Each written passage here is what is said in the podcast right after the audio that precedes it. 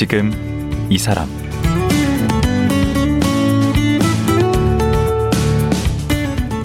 안녕하세요. 강원국입니다. 주변에 보면 항상 웃는 얼굴에 유쾌한 에너지가 넘치는 사람이 있습니다. 그런 사람들을 보면 저런 에너지는 대체 어디서 나오지? 이런 생각이 드는데요. 사실 그런 사람들도 겉으로는 웃고 있지만 속은 울고 있는지도 모릅니다. 개그맨이자 라디오 DJ로 활동하는 김영철 씨도 그런 분 중 한 사람인데요. 지난 23년 동안 개그맨으로 활동하면서 말 못했던 아픔과 슬픔이 많았다고 합니다.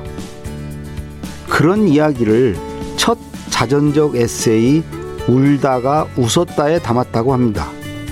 개그맨 김영철 씨 만나보겠습니다.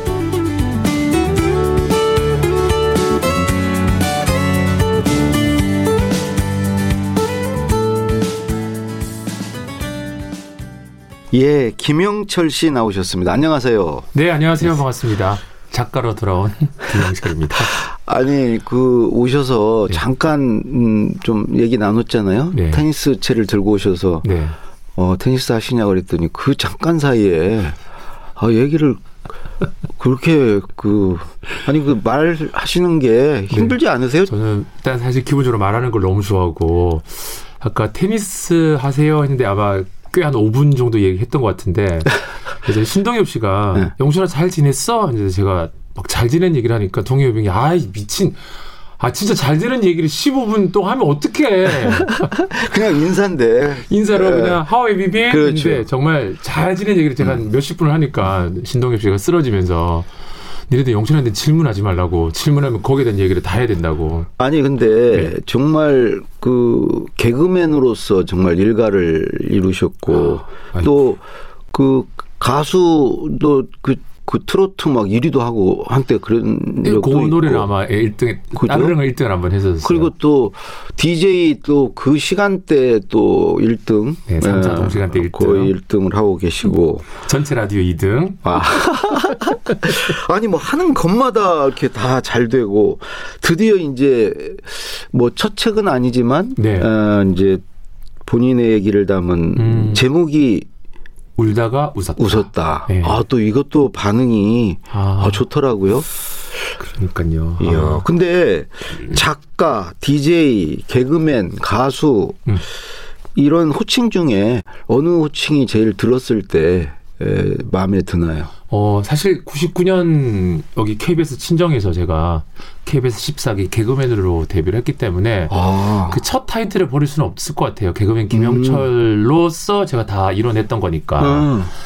근데 그 많고 많은 호칭 중에 작가님이라는 호칭이 좀 되게 설레고 이상하더라고요. 기분이. 네. 저도 작가인데 네. 괜찮죠. 작가. 그렇죠. 작가라는 단어가 좀 네. 묘하게 좀 있어 보이죠. 어, 딱 그냥 그냥 뇌가 아니라 머리를 한번 이렇게 흔들면서 음, 글 쓰는 왠지 이렇게 해야 될 것 같고 자꾸 이상 어깨 힘이 들어가고 아직 네. 신인 초보 작가라 그런 것 같아요. 음. 자꾸 누가 저기 이렇게 하면 속으로 작가라고 왜안 부르주세요? 이런 느낌 들고. 어, 네. KBS하고 인연이 있으시구나. 음. 오늘 이 스튜디오로 오는데 음. 아, 그 옛날 20여 년 전이 생각이 나서 음. 제가 2000년도에 사랑해요 FM 89.1에서 음. 1년간 DJ를 했는데 이제 주말 녹음 같은 거 할 때는 이쪽 5층 스튜디오 와서 이제 녹음을 했어요. 음. 그 옛날 생각이 막 나는 거예요. 그때 까이셨다면서요? 음, 아까 진짜 너무 못했어요. 어. 그러니까 다시 듣고 싶지 않은 라디오 있잖아요. 네. 어. 그러니까 지나간 이불킥 하게 되는 그런 음, 거. 지나간 저도 왜 예뻐해 줘야 되잖아요. 음. 예뻐나 해주는데 못하는 건 못했다라고 얘기를 하고 싶어요. 아. 못했었더라고요. 그래서 제가 아까 조금 전에 음. 방송 시작하기 전에 어떻게다가 그걸 그렇게 짧게 그만두셨냐 그러니까 못해서요. 그랬는데 정말 아, 그, 그 제가 이제 그런 여유가 생겼더라고요. 음. 30대 후반이었으면 10년 전이었으면 음. 못해서요라는 말을 안 했을 것 같아요. 음. 뭐 그냥 여러 가지 상황상 이렇게 뭐 하다가 음. 뭐 제가 관도세라고 거짓말을 하진 않았겠지만 잘렸다 내지는 아마 못해서라 못해서라는 단어는 안 썼을 것 같아요. 음, 여유가 생기 진짜 여유가 생겼나 봐요. 음. 음. 근데 개그맨 KBS 그 14기 공채신데 네. 제가 보면 그 누구 이렇게 성대모사하고 네. 뭐 김희애 씨 뭘 꼬야 뭐 이런 거 있잖아요. 네네네. 그 양희은 씨 어, 너 이름이 뭐니? 예. 뭐. 그런 거. 음, 음. 그다음에 그것만인가 유행어도 있잖아요. 히말라야 슈퍼 파워. 그리고 그러니까 이게 어떤 분은 성대모사 잘하는 분 있지만 이게 유행어가 없는 분도 있고. 둘 다 있으시잖아요. 개국 콘서트에서 이제 제가 신인이었지만 그때 뭐 이렇게 네네네 전화 받는 뭐, 거. 네네 그거. 안녕하십니까 그거, 뭐 그거. 미안합니다 청문회 패러디하고 굉장히 또 시사적이긴 그렇죠. 했었죠 응. 그래서 신인으로서 제가 아마 그 좀 속도감 있게 확 활동을 하지 않았나 시- 신동엽 씨랑 저와 함께 데뷔하자마자 6개월 만에 했던 뭐 연예인 해서 그 신동엽. 씨하고 좀 비교하는 건 좀 그런데요. 신동엽 씨도 왜 데뷔하자마자 안녕하시렵니까라는 그렇죠. 유행어로 바로 이제 6개월 만에 네. 떴대요. 그래서 김영철도 데뷔하자마자 떴다고. 아, 제가 한 게 아니라 어떤 기, 아, 기자 기사. 기사 에 그런 게 있었어요. 아, 저- 예. 그래도 설득력이 없어요. 아니 저, 저 우리 김영철 씨 팬이에요. 왜 그러냐면 아내가 어. 네. 한때 김영철 씨를 되게 미워했거든요. 그 네네네 할때 네. 얄밉다고. 근데 어느 날 갑자기 아내가 좋아하기 시작했다고 그러대. 그 계기는 뭐였을까요? 그 계기가 그 군대 가서 뭐 하는 거 있잖아요. 어 진짜 하는- 사나이라는 네. 프로그램 2015년 했었는데 그거 할 때부터 호감으로 바뀌었대요. 어 그게 조금 계기였던 것 같아요. 네. 그 진짜 왜 땀 흘리면서 제가 열심히 네. 했었는데 진짜 제가 열심히 꾸준히 노력하는 아이구나. 네. 라는 거 그때 좀 얘기를 많이 들었던 것 같아요. 그럼 처음에는 그냥 막 너무 깝친다고 그러나 네. 어. 오버하고 어, 오버하고 오버하고 약간 이제 비호감 뭐 이런 그래. 느낌이었는데 맞아요. 그때 그 진짜 사나이를 보고 댓글 달았던 게 낭중지추라는 음. 전 낭중지추라는 사자성어를 몰랐었어요. 그 베스트. 댓글이 있는데 이렇게 막 눈물이 나는 거예요. 네. 누구 누구 무더기로 뭐 편 짜서 계획할 때 어, 여기 제가 원문을 갖고 있어요. 네.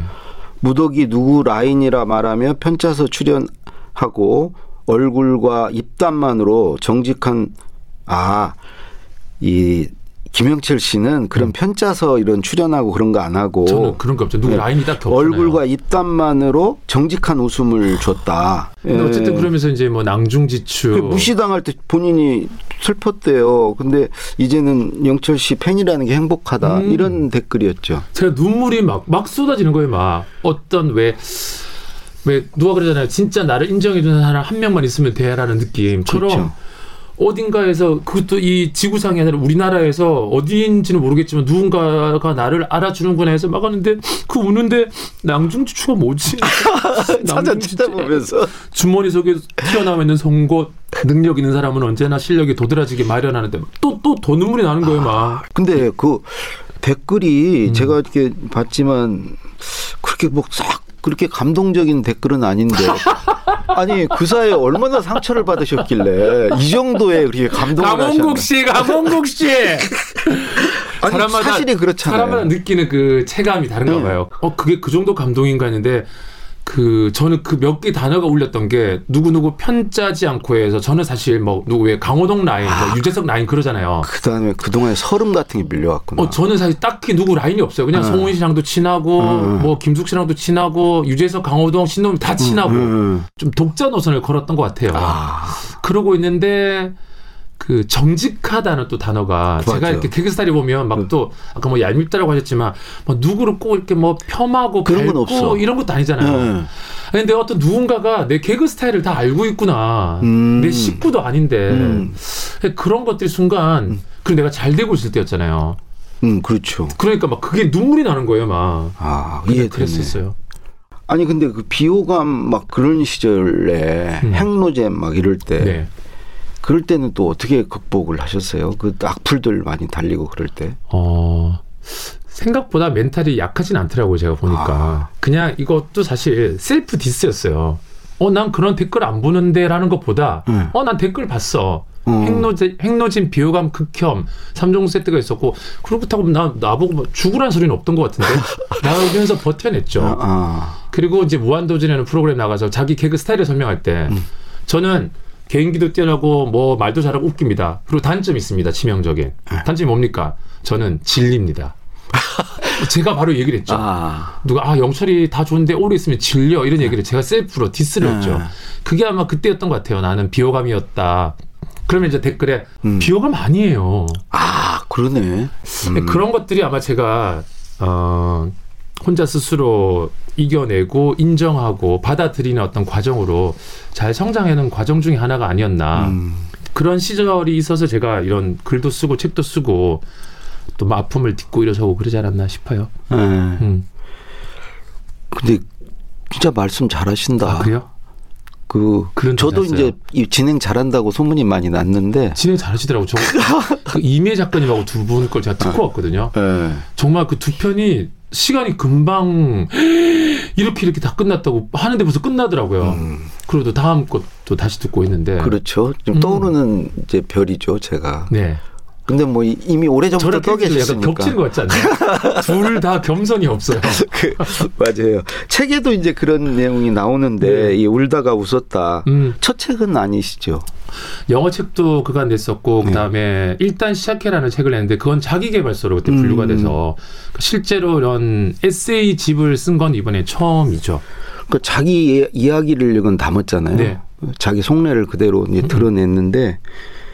갑자기 이런 걸 해야 되겠다고 이렇게 그 책을 쓰게 된 계기랄까? 음, 이제 쓸 때가 됐더라고요. 음. 제가 그 라디오를 하면서 저의 그 따뜻한 모습이라든지 다정한 모습을 슬쩍슬쩍 사람들이 알아주더라고요. 그래서 아 책을 통해서 글을 통해서 내 목소리를 내면서 들키고 싶더라고요. 음. 저희 김영철을 들키고 싶었구나. 네. 음. 그래서 제가 쓰다 보니까 그냥 제가 좀 쓴 문장 중에 좀 놀란 것도 있었는데 저도 이 명랑함이 꾸준한 연습의 결과라는 걸 그 문장이 툭 나오더라고요. 음. 그래서 어, 독자들에게 아침에 그 청취자분들 보면 다 지쳐 있고 힘을 받고 싶어 하는데 음. 그래서 힘을 빼라는 얘기도 해보았고 뭐 등등하니까 뭐 문장들이 나오더라고요. 그래서 그냥 유쾌한 저의 모습을 그리고 제가 살아왔던 49년간 살아오면서 아픔도 꽤 있었더라고요. 그래서 그 아팠던 모습이 지금 웃고 있고 개그하는데 도움이 되었다라는 걸 음. 제가 쓰고 싶었던 것 같아요. 그래서 울다가 웃었답니까? 네. 울었다가 그 울다가 먼저잖아요. 음. 그죠. 울다가 웃었다. 음, 울은 세월이 있었기 때문에 네. 지금 웃을 수 있는 거라는 네. 의미인가요? 네. 음. 이건 본인이 정하신 제목은 한 두세 개가 서로 나오다가 음. 출판사에서 마지막 울다가 웃었다 어떠냐고 근데 딱 어 그건 것 같다고. 음. 사실 이제 글 써보셨지만 그 챕터 이런 거는 다 본인이 다 정하세요? 아니요 편집자 그, 러니까 소관이죠. 그 윤문 작업을 다 하시니까. 네. 저도 슬픔이란 챕터가 나올 줄 몰랐어요. 음. 엄마 얘기, 형 얘기, 가족 얘기랑 쭉 하고 이렇게 사장까지 했더니 슬픔, 농담, 농담, 꿈, 사람 이렇게 딱 나뉘는데 어 내가 슬펐던 일이 많았더라고요. 음. 뭐 한두 개 정도는 내가 얘기를 해야 되겠다. 형 얘기랑 아버지 얘기, 뭐 엄마 얘기도 해야 되겠다 하고 썼는데 어, 내가 이렇게 많이 울었었구나라는 생각이 들더라고요. 음. 음. 근데 이거를 그 DJ 하시라 뭐그 개그 코미디도 하시라 음. 진짜 바쁘신데 네. 그책 쓸 시간이 있었을까? 그건 김영사 편집자의 음. 승리인 것 같아요. 음. 4, 50개 챕터를 쓰기가 쉽진 않잖아요. 음. 그러니까 저한테 그러더라고요. 저의 성실함과 부지런함을 이 친구가 눈치챈 것 같아요. 음. 매주 한두 개씩 써보는 건 어떨까요? 어? 매주요? 어, 두 개? 어, 두 개가 많으면 한 개 쓰셔도 되고, 음. 두 개가 괜찮으면 작, 작은 챕터는 한 두 개씩 써보고, 어? 해서 두 개를 쓰더라고요, 제가. 그리고 제가 확실히 글을 쓸 때 순간 집중력이 뛰어나더라고요. 음. 이렇게 딱 쓰면 머리에서 딱, 딱 그림, 어휘력에 관련된 걸 써봐야 되겠다. 왜 자꾸 지시대명사를 쓰지? 책을 봤더니 나이가 들어서 지시대명사를 어그저저 쓰는 게 따지고 보면 독서의 부족함이다. 음. 근데 그걸 읽고 쫙 하니까 챕터가 그려져요. 그러면 그러면 오늘 다시는 지시대명사를 쓰지 않기로 했다 하면서 쭉 쓰면 한 1시간 반, 뭐 길게는 2시간 만에 쓸 때도 있고 음. 안 써질 때도 있고 그래서 매주 한두 개를 써서 딱 10개월 만에 끝난 거예요. 와, 그 일주일에 두 개 쓰기 정말 쉬운 일 아니. 그렇더라고요. 근데 제가 또 그런 것도 있더라고요. 약속 지키고 싶어하는 어떤 그런 강박 같은 강박이 있어요. 좀 그래 보여요. 네. 네. 전 계획이 좀 틀어지거나 그런 걸 되게 안 좋아하더라고요. 음. 그래서 딱딱 제가 스스로 지킨 약속을 지켜야 되고 음. 어 강호 선생님 저는 그런 거 있어요. 아침 샤워할 때 네. 자꾸 다짐을 해서 큰일이에요. 음. 오늘 보란 듯이 좋은 하루를 만들고 싶은 거예요. 음. 자기 최면 같은 걸 이렇게 어, 그런 것도 있어요. 그래서 음. 그래서 전 대체적으로 기분이 거의 좋아요. 관계가 조금 꼬이는 날도 있지만 관계가 그렇게 꼬이지도 않은 것 같아요. 음. 저는 제가 엄마한테 받았던 책을 다 쓰지는 못했는데 가질 수 없는 거에 대해서 억지로 수단과 방법을 가리지 않고 가지려고 했던 적은 없었던 것 같아요.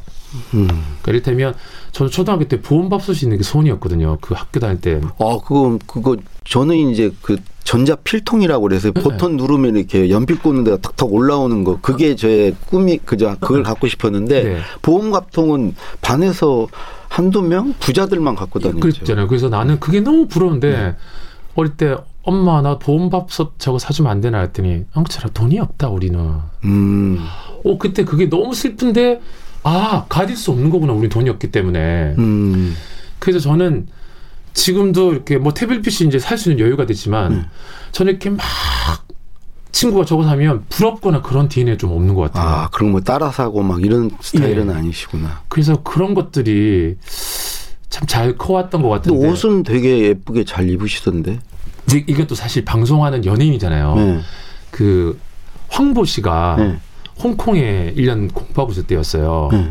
그 황보라는 친구 때문에 제가 인생이 바뀌었는데 날씨가 너무 더우니까 홍콩에 음. 약간 예쁜 추리닝 운동화 같은 걸 입고 이렇게 나가려고 하니까 황보가 오빠 뭐 하는 거야 호텔 방에 다시 들어가 음. 막내 옷을 꺼냈더니 이거 이거 입어 아 한국에 너무 더우니까 더우면 집에서 샤워하면 되잖아 아 근데 왜 했더니 오빠 오늘 제일 예쁜 옷을 입어. 음. 오늘 제일 예쁜 옷을 입었는데 뭐가 탁 맞은 것 같은 거예요. 예쁜 옷을 가방에 쌓아두고 제일 안 예쁜 옷을 입고 제가 나오고 있었잖아요. 아껴두고. 어. 어.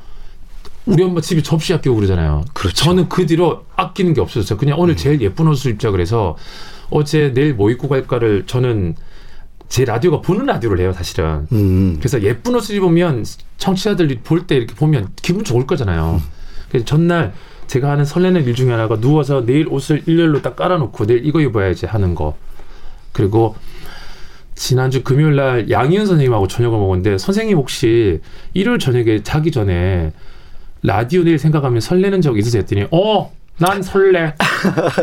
제가 하이파이브를 했어요. 저는 오늘 강원구 선생님 만나러는데 너무 설레는 거예요. 그래서 저는 막 잘 설레하고 잘 행복해하고 음. 다짐도 잘하고 막 보란 듯이 하루를 보내야지 막 이렇게 하고 막 그러니까 아까 막 종일 떠들고 제가 너무 없는 게 진짜 저, 정말 감사한 게 불면증이 없어요. 음. 저는 10시 반쯤 샤워하다가 잘 때도 있어요. 너무, 너무 고단한 하루 있잖아. 어, 나 빨리 자야 되는데. 그래서 잘 자고, 잘 먹고, 잘 놀고, 그 가만히 놔두면 계속 하실 것 같아요. 제 질문 안 해도. 근데 저도 질문 좀 해야죠. 근데 그렇죠. 일하셔야죠. 그, 예. 그 어린 시절, 네. 그 학창 시절의 김영철은 어땠어요? 까불까불하는 아이였고 네. 그냥 제가 개그맨이 된 거에 반 학생, 선생님까지 단 한 명도 의심이 없는. 아. 그러니까 어떻게든 연예인이 될 것 같았던 아이. 음. 그 심각한 상황에 선생님이 조용히 해.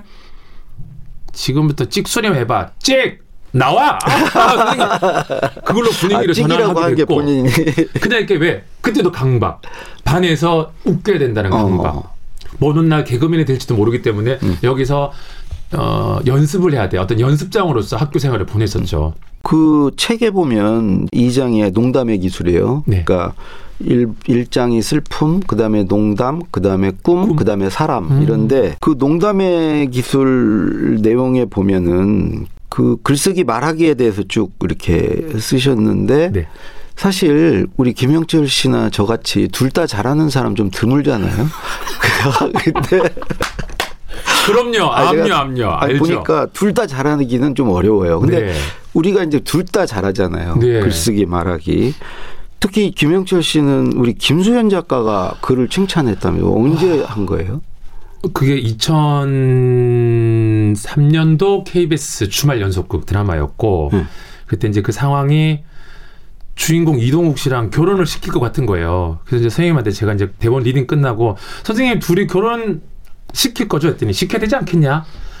선생님 저 사회자 제가 사회 보면 안 돼요? 했더니 그러면 네가 사회 보는 상황으로 대, 글을 한번 써와보래요. 오. 그 저는 당연히 김수현 작가님이 저한테 농담인 줄 알고 다음 주 그냥 갔죠. 야 영철아 원고 써왔어? 선생님 너는 내가 뭐 농담 따먹게 하는 작가니? 써봐 진짜. 그분 무섭다고 들었는데. 근데 저랑은 되게 재밌게 놀고 음. 그러는데 다음날 딱 써갔죠. 선생님의 책을 뭐 대본을 한 몇 장을 보고 지문을 살려가지고. 음. 그랬더니 선생님 쭉 다 있더니 안경을 딱 내리시면서 영철아 너 혹시 글 써봤니? 네, 네. 아, 아니 그냥 대본 꽁트 같은 거 좀 써봤는데요. 음, 너 글 잘 쓴다. 와, 그 건 엄청난 정말 그쵸. 찬사 그 칭찬인데. 네 원고를 반은 사, 다는 못 살릴 수도 있어 내가. 이걸 토대로 할게. 너 글 잘 쓴다. 그 글 잘 쓴다란 글이 제가 이제 그 책에 쓰면서 제가 또 글을 쓰는 이유 중에 하나가 제가 기억력이 좋다는 걸 알게 됐어요. 오. 어. 그 19년 전에 김수현 작가는 했던 말을 토시 하나 틀지 않고 그대로 기억하고 있던 일. 음. 그 다음에 부산 경비교도대에서 제가 정확하게 차석 2등 했다는 세 명이 포상휴가를 보내주는데 내 글이 2등이었다는 그 사실. 그런 기억. 잘한 것만 다 기억하고. 진짜 지금 제가 없는 게 나쁜 기억, 불리한 음. 기억이 잘 없더라고요. 아, 그거 좋은 거네. 그래서 오늘 라디오에서 했던 얘기인데 음. 여러분 그게 좋은 생각과 좋았던 추억들을 계속 곱씹으면서 그 얘기를 많이 해보세요. 오. 어. 아마 제가 쓴 방법인데 그래서 아마 나쁜 기억들이 자리할 확률이 없는 것 같아요. 음. 좋은 것만 기억하니까 제가 좋았던 재미난 기억 들을 여섯 번 정도 얘기하거든요. 그 듣는 사람 얼마나 영철아 했던 얘기 예전에 그 김숙 씨가 누가 그랬대요. 와 영철이 형 너무 깜짝 놀랐어. 독화장에서 지난주 했던 얘기를 또 하더래. 음. 그래서 형 지난주 했던 얘긴데요. 할까 말까 하다가 형 뭐 하나까 말을 안 했다 그랬더니 김숙 씨가 야, 난 여섯 번까지 들었어. 그냥 들어. 한 세네 번쯤에부터는 대화가 토크가 늘더라고. 그냥 들어 냅둬 그냥 그 오빠 원래 취미야 대여섯 여섯 번 하는 거. 어. 그래서 옛날에 뭐 사람들이 영철아 내가 저번에 그때 미안하고 그러면 내가 불리했거든. 그건 기억이 잘 안 나더라고 진짜. 음. 네. 아니 근데 그렇게 조금 약간 그 자랑하는 거 여기 책에서는 귀여운 부풀림이라고 이렇게 표현했던데. 네. 저도 약간 이제 그좀 뽐내는 쪽으로 사람들 웃기거든요. 네네. 그게 잘 먹혀요. 그죠. 네. 그래서 그런데 이게 말은 그렇고 네. 여기 보면 이제 글쓰기의 재미, 글을 쓰는 태도 이런 이제 챕터가 있는데 네. 글 쓰는 게 재밌습니까? 일단 사실 글을 쓸래 말을 할래 하면 아, 말을 하는 게 더 쉽죠. 그 쉽죠, 쉽기는. 근데 제가 글을 쓰니까 굉장히 말은 좀 많아요. 사실은 말은 제가 뺄 게 너무 많아요. 편집해야 된다는가. 대부분은 편집해야 될 것들. 그러니까 글은 지금 제가 했던 말 그대로 다 적을 수는 없잖아요. 그렇죠. 아마 제가 했던 말을 그대로 다 했으면 이게 책이 한 670페이지 됐을 것 같아요. 아, 예. 어우, 근데 줄이고 줄이고 이 과정이 너무너무 재밌었고. 아, 그게 재밌구나. 그 다음에 글을 쓴 저의 그 10개월 과정이 9살 어린 영철이를 잘 작별해 줬던 것 같아요, 이번에. 음. 그 아직 그 좀 다 아물었다고 할 수는 없는데, 음. 어, 달을 보고 기도하고 꿈을 말했던 그 영철이가 어린 시절에 울기도 많이 했던데, 이번에 음. 책을 쓰면서, 어, 상처가 많이 아무르는 것 같고 음. 어린 시절에 영철이랑 작별할 수 있는 계기가 계기가 됐고 그래서 음. 이번에 글을 참 잘 쓴 것 같아요. 음, 그게 치유한 치유의 힘이 있죠. 그쵸. 글을 글이 저는 그 독자 서평 중에 네. 그 말이 참 와닿아요. 김영철 그의 말재주가 글솜씨로 옮겨간 것일까? 그의 글솜씨가 말솜씨로 간 건가? 두 중에 뭐가 먼저인지 잘은 모르겠는데 음. 글로 남을 울리고 웃기다니 뭐 이걸 봤는데 그 글이 좋다는 거죠. 예, 그래서 독자 서평이 음. 말을 잘하는 근원에 이게 그게 있었구나 이 김영철의 글솜씨가. 네. 그쵸. 그냥 말 잘하는 게 아니고 네. 제가 알거든요. 제가 그렇기 때문에. 그래서 아니 그 근데 네. 저도 봤는데 진짜 반응이 좋던데요. 네, 그렇더라고요. 근데 나는 그 독자 반응하고 여기에 이제 등장인물로 나오는 가족의 반응과 네. 또 주변 연예인분들 네. 그분들의 반응 이런 게 좀 궁금하거든요. 어, 어. 때요 반응이? 일단 가족은 네. 이번에 뭐 애숙이나 작은 누나 말할 것도 없이 우리 큰 누나가 형철아 내 동생이지만 책을 딱 덮고 어, 하고 싶은 말이 아, 나 다시 열심히 살아야겠다는 생각이 든다. 오. 그리고 그 이제 송승헌 씨가 다 읽고 하진 않아서 이제, 이제 우리가 재밌게 기사했는데 음. 이거 형이 다 썼어 그런 거예요. 잘 썼으니까 그런 거. 야 이건 네가 다 썼어. 음. 그리고 다른 분 반응. 박미선 씨. 아, 박미선 씨. 울다가 웃으면은 그거 아닌가? 거기서 뭐 아, 뭐 난다 그러지. 그래 누나 했더니 알았어 읽고 얘기해 줄게 근데 누나가 이제 다 읽고 아 김영사에서 그러라 그래 양이은 이후로 또 이 책이 또 먹여 살리겠군 크크크 그러더라고요. 그다음에 글 다 잘 쓴다라는 얘기를 음. 그모 방송국 부국장님이 인스타그램에 올려주셨는데 나는 에세이를 잘 읽지 않는다. 그냥 읽지 않는다. 근데 이 책이 얇아서도 아니고 영철이가 내욕을 해놨을까봐도 아니고 그냥 일장을 읽자마자 그냥 먹먹한 마음에 끝까지 다 읽어버렸다. 너 참 글 잘 쓰는구나라는 말을 꼭 해주고 싶다라고 그러더라고요. 그래서 글 잘 쓴다는 얘기를 참 많이 들었어요. 그러니까 아까도 뭐 이게 좀 이번에 들키고 싶다. 네. 김영철을 들키고 싶다는데 들키고 싶은 내용 중에 음. 이게 뭐 본인의 어떤 진지함이라든가 가족에 대한 사랑이라든가 이런 것도 이제 들키고 네. 싶으셨겠지만 결정적으로 글솜씨를 들키셨어 이번에. 아. 감사합니다. 예, 그래서 아 지금 그래서 뭐 예. 단편 소설 써봐라, 뭐 음, 뭐 2탄을 써봐라. 아 그런 건 좀 오바고요. 아. 마지막으로 이제 저 어차피 지금 본격적인 책 얘기는 하질 않아서 네. 내일 한 하루 더 모셔야 될 것 같고요. 그렇습니다. 예. 네. 마지막으로 네. 이 책을 통해서 뭔가 이렇게 독자들에게 전하고 싶은 메시지 음. 이런 게 있으셨다면 한 말씀 해 주시죠. 나이가 들면 다 꿈이 없다라는 얘기를 많이 하더라고요. 뭐 꿈이 뭐야?